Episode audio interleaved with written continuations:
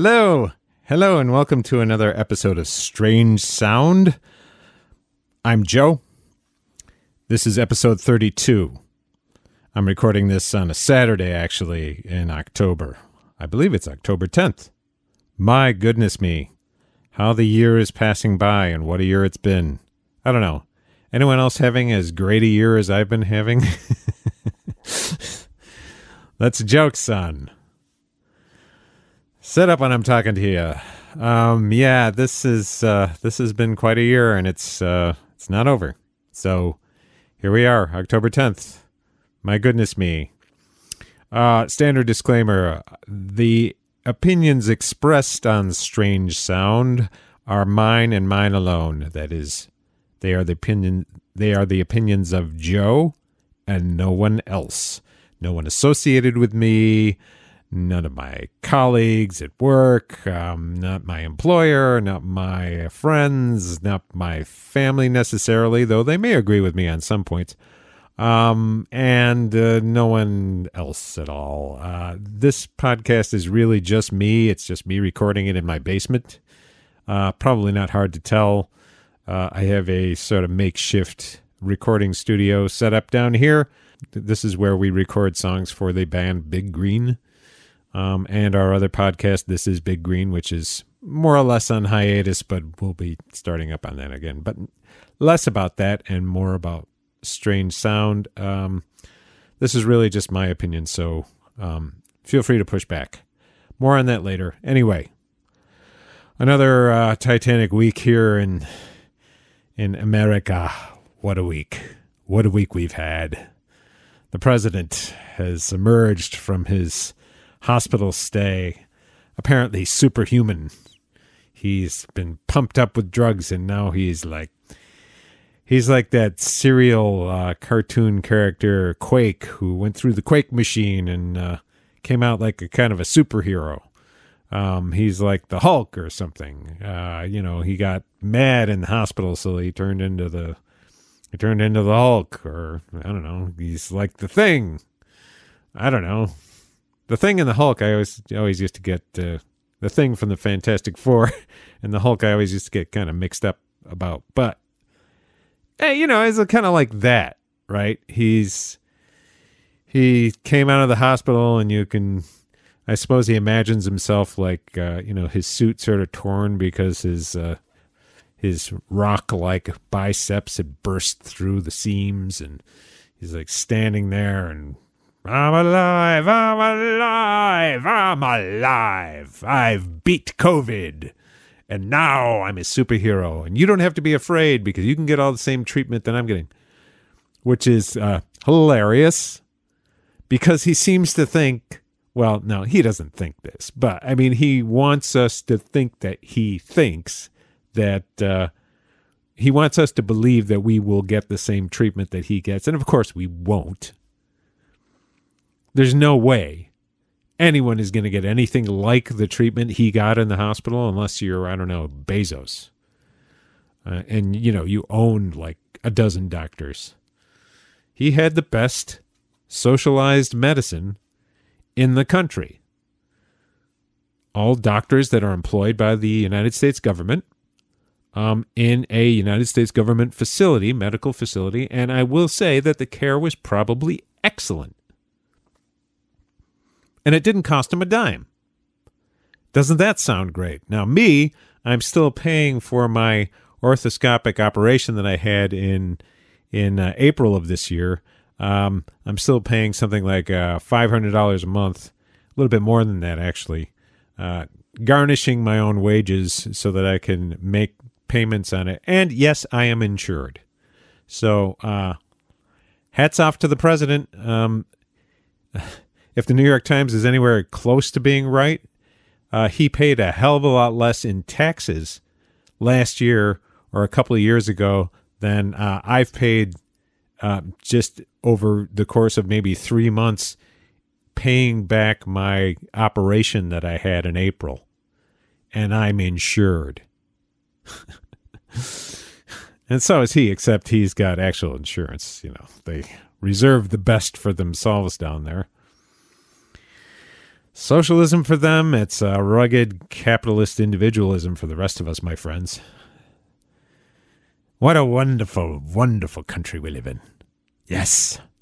So, um, yeah, so the president is uh, back. Uh, he was up on the balcony today giving a set of remarks to uh, looked like a crowd that was assembled by Candace Owens um, I think she's calling the movement Blexit, which is her shorthand for uh, black and Latinx exit from the Democratic Party, um, which she considers to be oppressive. Um, and, you know, Trump was salting his usual. Um, his usual remarks with uh, references to black and Latinx um, individuals, and uh, you know, saying more or less how they hate socialism.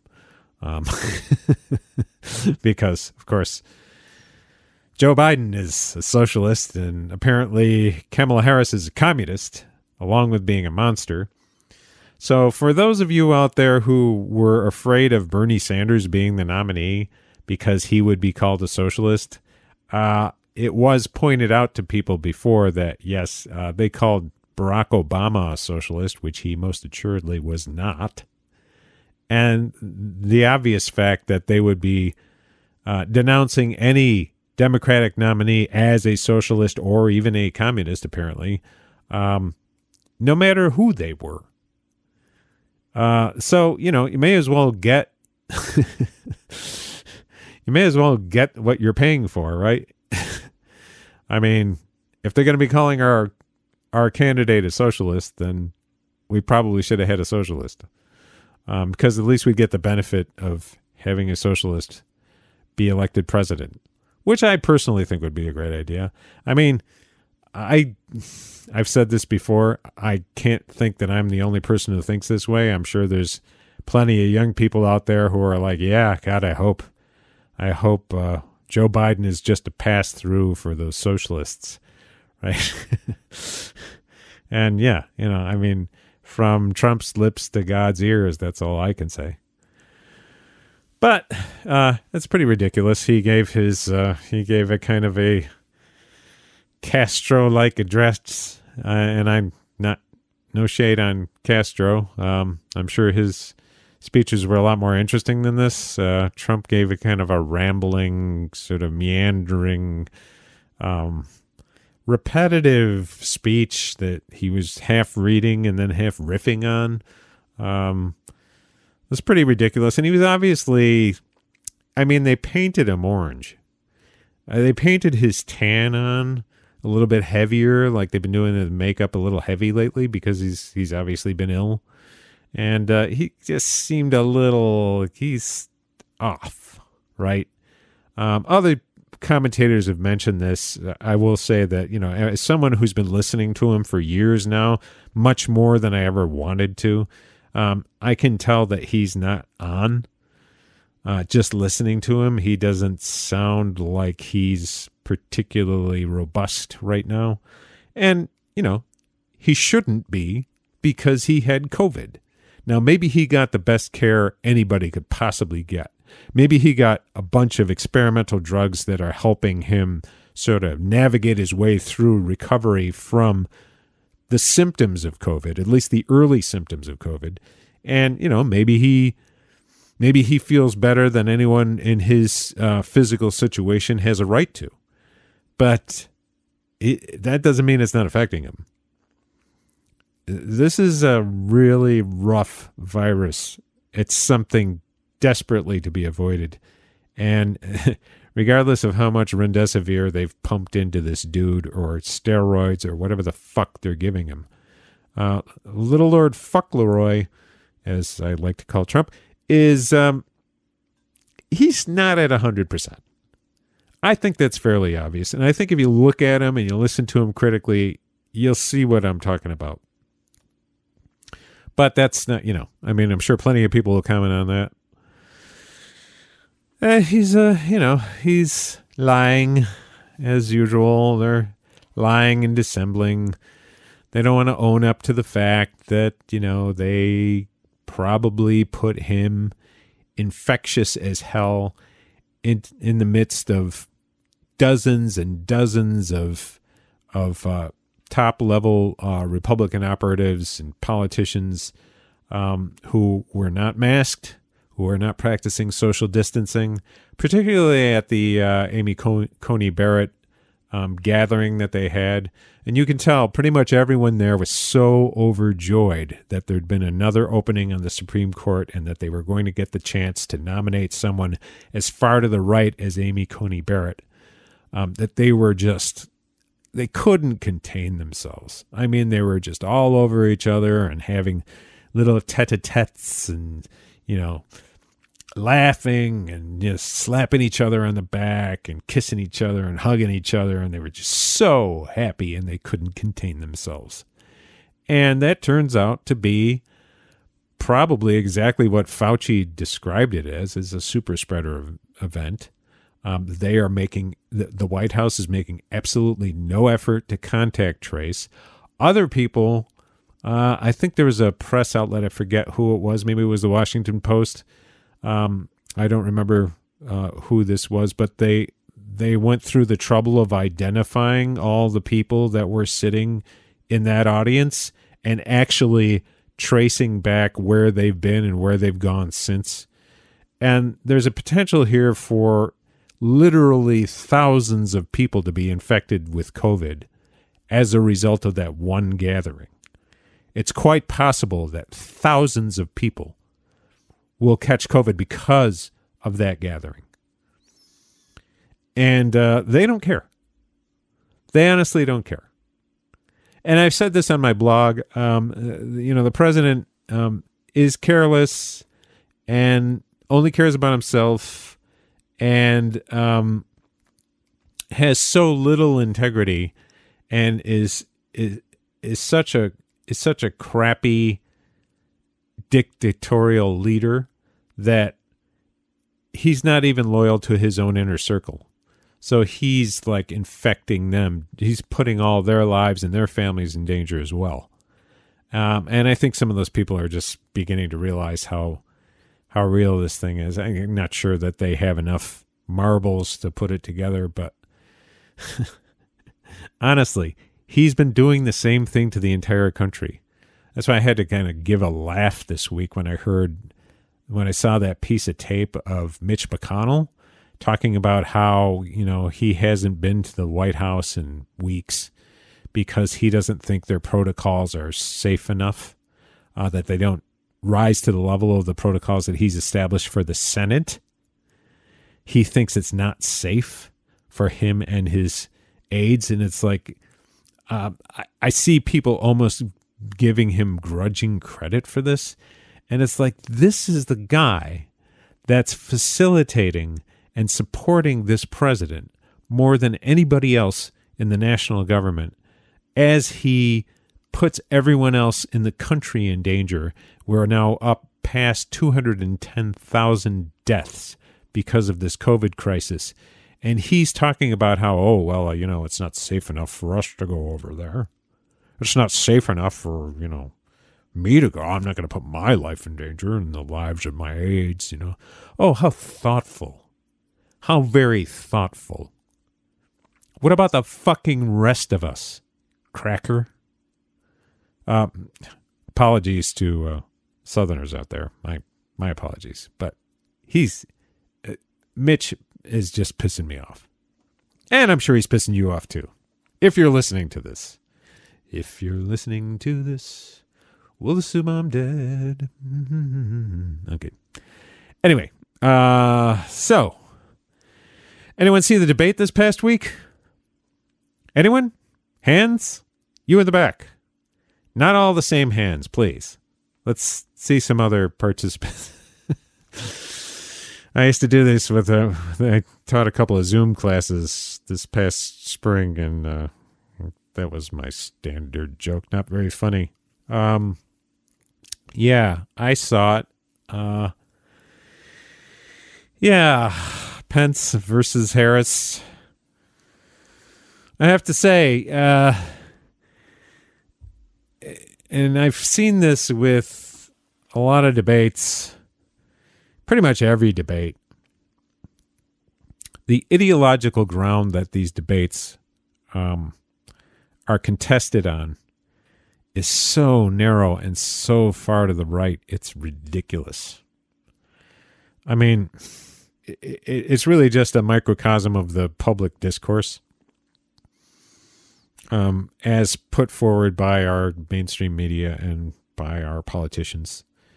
Um, there's a kind of a straitjacket within which they they operate, um, and that's reflected in in how the issues are dealt with in this debate and in pretty much any debate.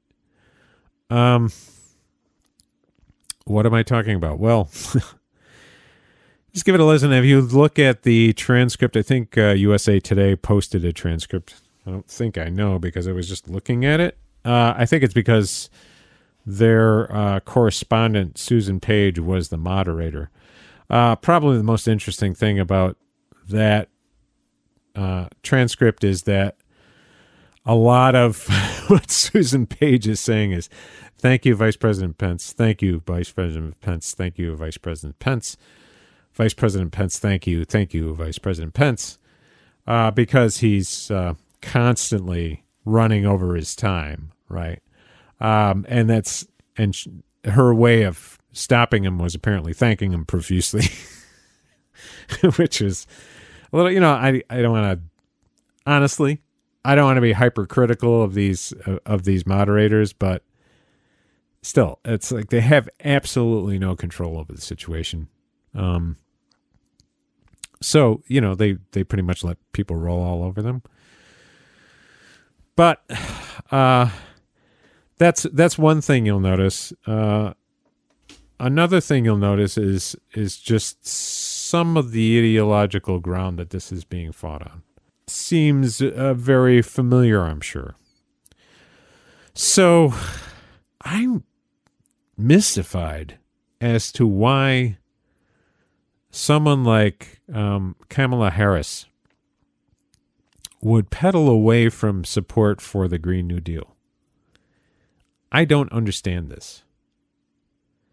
Um, yes, the uh, Democratic Party platform, the um, environmental and sort of climate change plank of that, of the Biden Harris platform, is tangentially related to the Green New Deal, but it's certainly nothing as ambitious. Um, so I, I don't understand why that's a problem for them. I don't understand why it's a problem for her just to say, yes, I supported it. Yeah, I did. And we had that conversation. It was called the Democratic primary. And we discussed this issue amongst ourselves. We had competing ideas. That's called democracy. And in the end, this is what we settled on. What we settled on is the is the program that we're putting forward now. That is the official program of the Democratic Party. You can read it.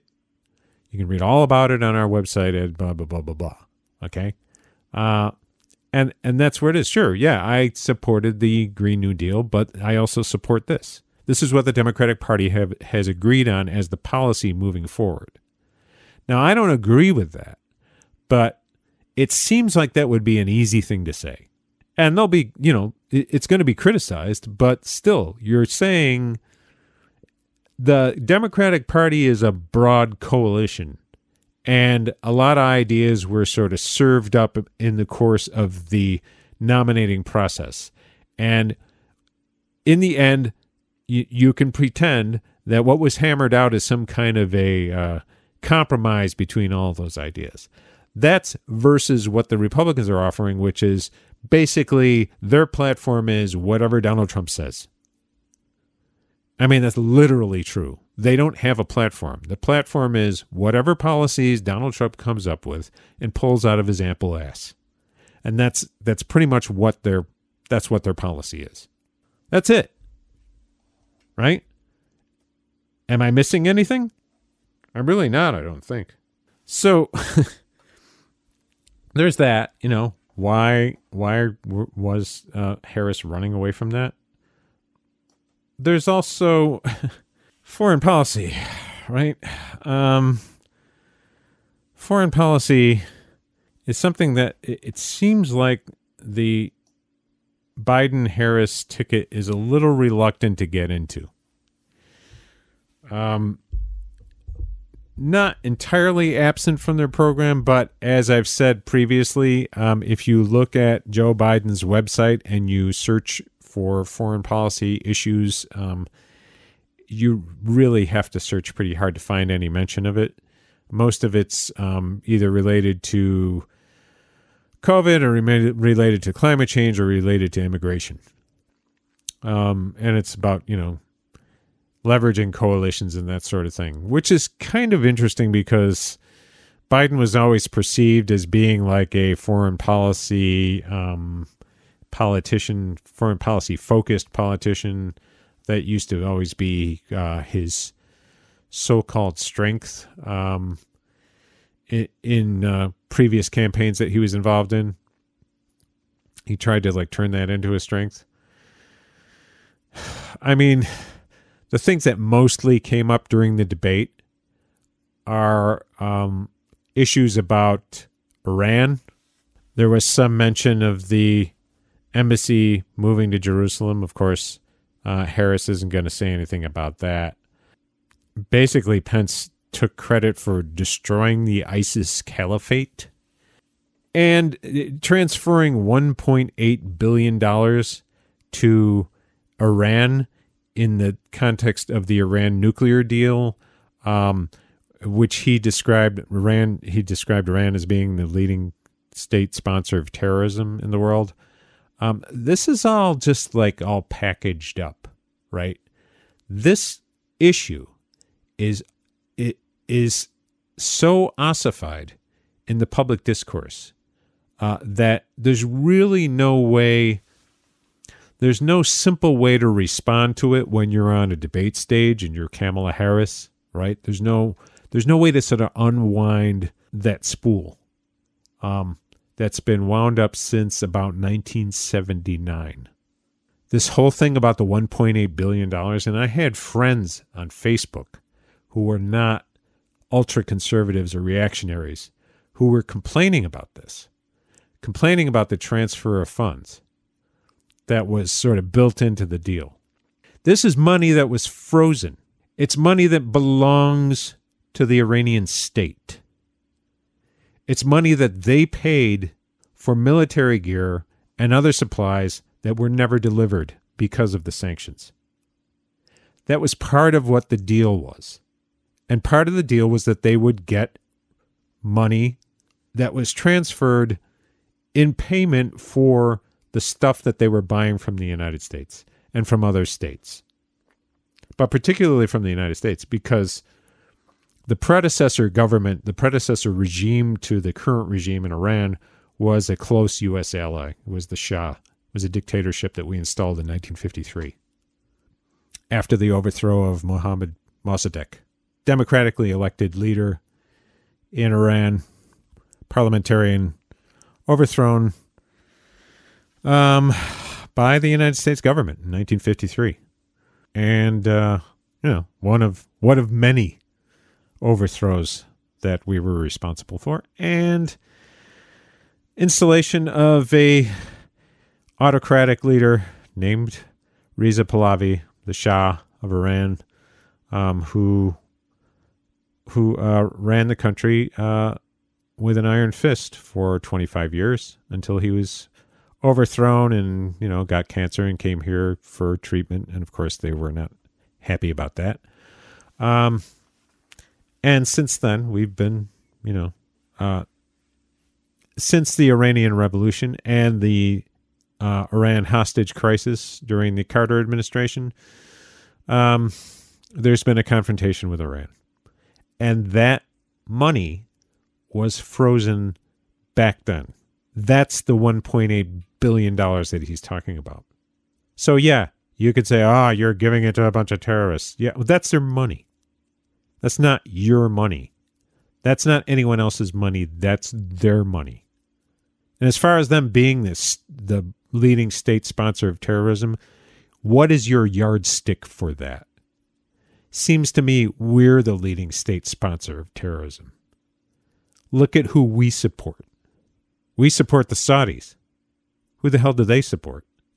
We support terrorism all around the world. Have done for many years.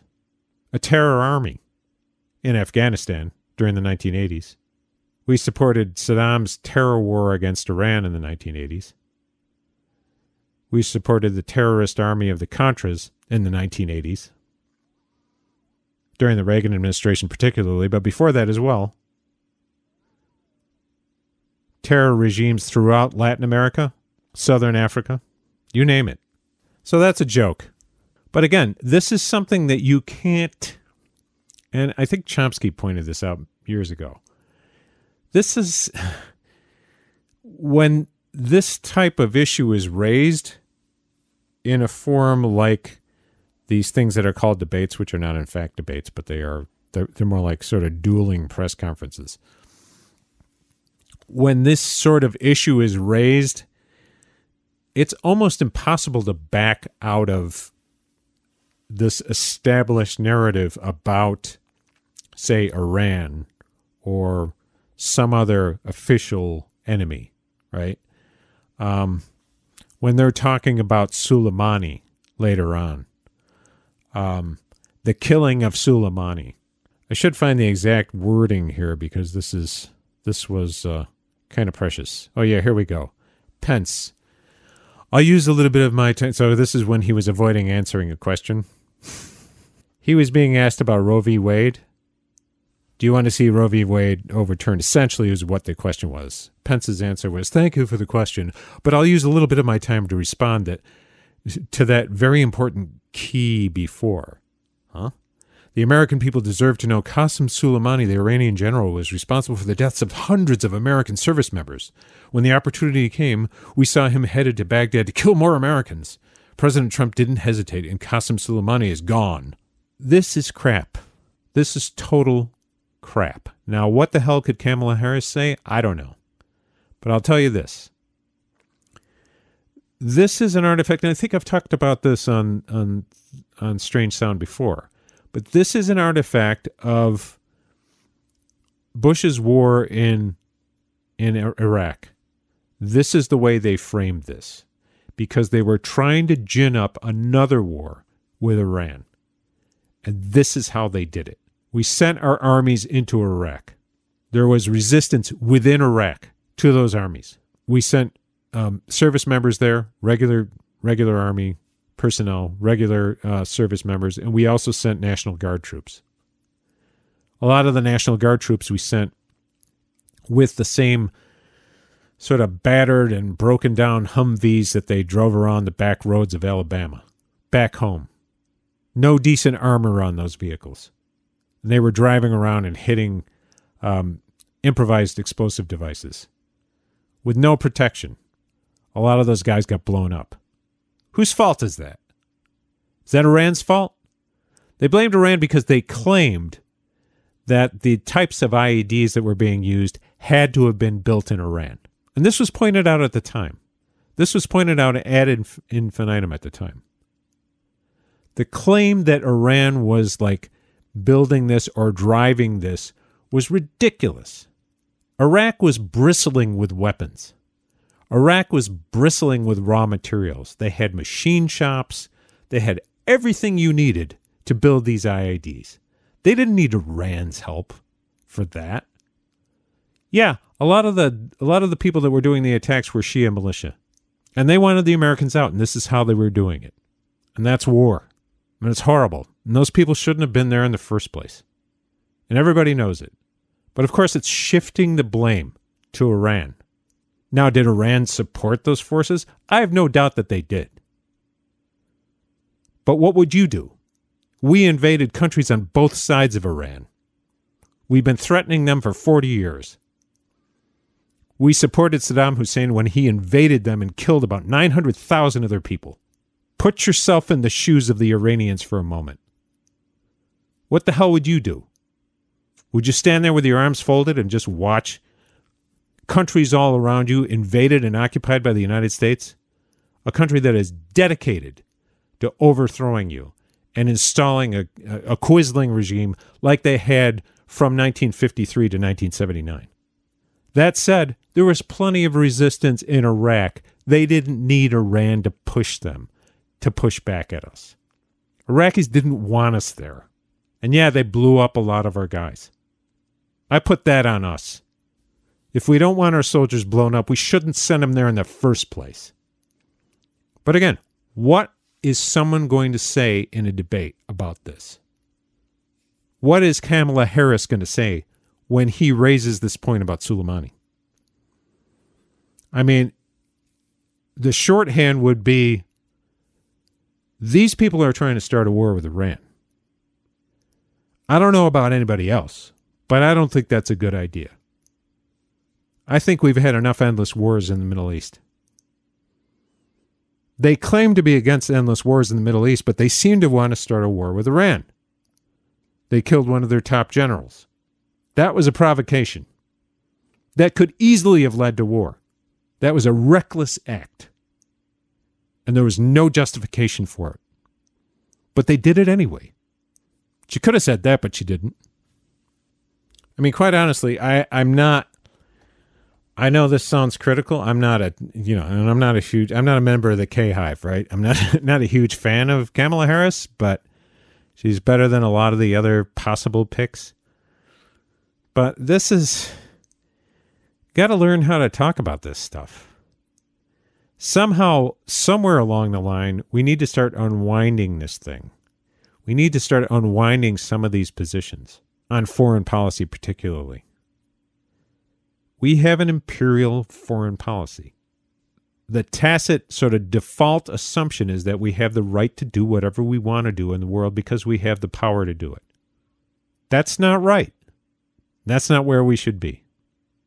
And if we're basing our prosperity, so to speak, which is really just prosperity for a narrow segment of American society, if we're basing that prosperity on running the world and and, and just telling people what to do and penetrating everyone's economy and sort of extracting as much value out of every country as we possibly can and being militarily dominant in in the way that we've been for the last 75 years um, that doesn't seem like a very good way to conduct ourselves i think we should start unwinding that don't you if you're listening to this podcast, my guess is that you agree with me, but we'll see. It's really hard to say what, you know, what this Democratic ticket is going to be willing to do. Would they be willing to cut the defense budget? Would they be willing to cut back on forward basing all of our all of our troops around the world?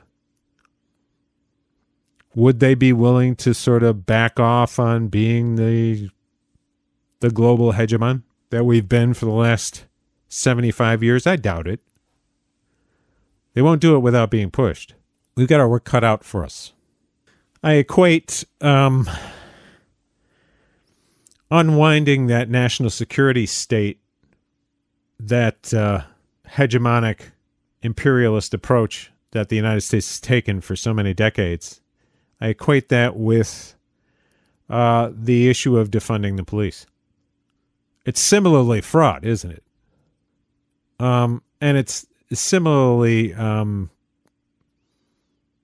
it, it's a very similar issue because we're really talking about taking some of the money that we're throwing at the Pentagon and putting it into other things, things that actually benefit us. Now, that's not to say that Pentagon spending doesn't benefit somebody. It most assuredly does. Trump himself has said this. makes the weapons manufacturers happy, but then he says all kinds of things, doesn't he? A little bit of that slips in. He reminds me of somebody that I knew. He reminds me of people that I knew um, as a young person who had, you know, wildly divergent views, either far right or far left. It just seemed to have no rhyme or reason to them whatsoever. That's kind of what Trump is. Trump is like the uber drunk uncle Twitter troll and little Lord Fuck Leroy at the same time. He needs to go. There's no question.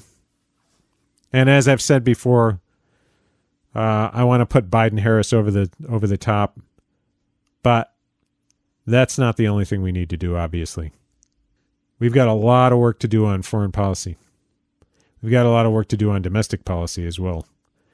And if these uh, debates are any indication, and they should be, from an ideological standpoint, from a policy standpoint, they're really just illustrative of what we need to do as a society to to move past some of these ossified positions. You know, just this discussion space that is so narrow and so prefabricated.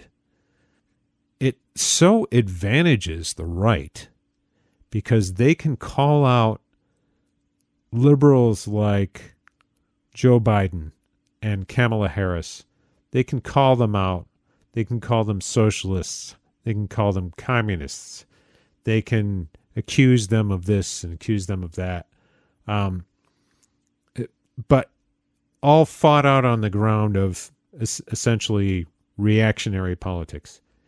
And all Biden and Harris can do is sort of offer some kind of flaccid defense because they don't want to say, you know, well, I'm I'm a leftist. I am a leftist. They're not but they don't want to like they don't want to challenge these sort of long established assumptions about some of these core issues. Um, foreign policy, uh, you know, like policy towards Iran being one of them. Um, nobody wants to get into that conversation on a national level because they feel like they're going to come out on the wrong side of it. They have a lot of convincing to do it's easier just to kind of go along with it and, you know, sort of steer policy in a more reasonable fashion. And that's a frustration. I find that very frustrating, but that's that's just something that we're going to need to work on, right? We're going to need to find a way to build consensus on some of these issues to get us back out of being the imperial hegemon that we've become and strangling other countries, forcing them into complying with our policy preferences. It's it's simply unacceptable. Uh, we just need to do better. That was my take on the debate. and that's all I got for this week.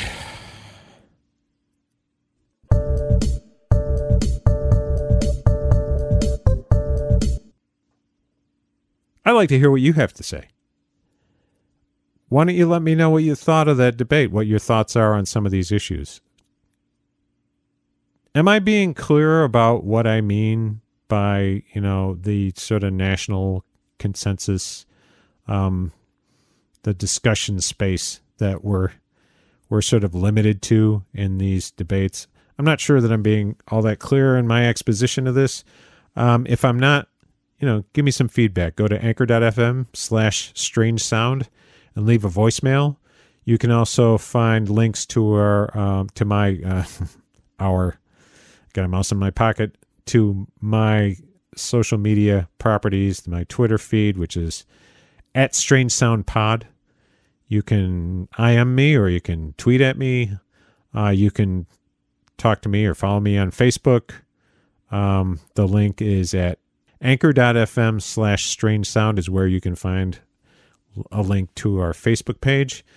Uh, you can also find our uh, Strange Sound site via big-green.net. Just click on podcast and you'll see a big image link for Strange Sound. Just follow that and you'll find the show.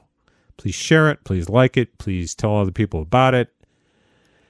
And uh, talk to me. I'd like to hear from you. This has been Strange Sound, episode 32. Great speaking with you once again. We'll see you next time.